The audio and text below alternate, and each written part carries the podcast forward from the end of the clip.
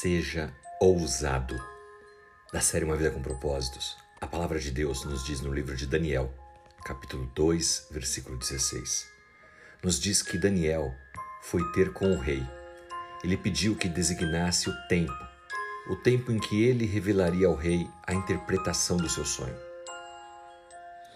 Naquela época, Babilônia, rei Nabucodonosor, ele estava no seu apogeu ele era inabalável, era uma verdadeira autoridade por sobre a terra. Estava encastelado no trono mais alto do mundo, chefiava o maior exército. Ele construiu a cidade mais rica, mais protegida e mais bonita de todo o tempo. Mas foi atingido em cheio.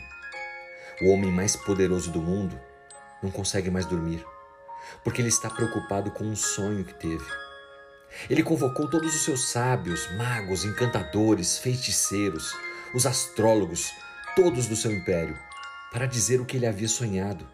E mais do que isso, a interpretação do sonho. Caso contrário, eles seriam mortos. Nessa hora, Daniel, que foi levado cativo, ainda menino, adolescente, toma a responsabilidade para si. Daniel escolheu se levantar em meio a todos aqueles que não conseguiam resolver o problema do rei, para ser a solução daquela crise. Ele diz ao rei que Deus daria para ele a revelação do sonho. Que ousadia, imagine você, Daniel, um jovem, no meio de tantos sábios, se levantar e dizer ao rei: O meu Deus vai me revelar o que você sonhou. Daniel, sem dúvida alguma, é um jovem cheio de fé. Daniel sabe que Deus é grande o bastante capaz de fazer o imaginável. Daniel, portanto, ora ao Senhor. Pede que Deus revele o que aquele rei havia sonhado e não se lembrava. E mais do que isso, desse a ele a interpretação. Quando temos o Deus, o Deus grande diante dos nossos olhos, fazemos coisas incríveis, grandes obras, porque Ele confia a cada um de nós de acordo com a nossa fé nele.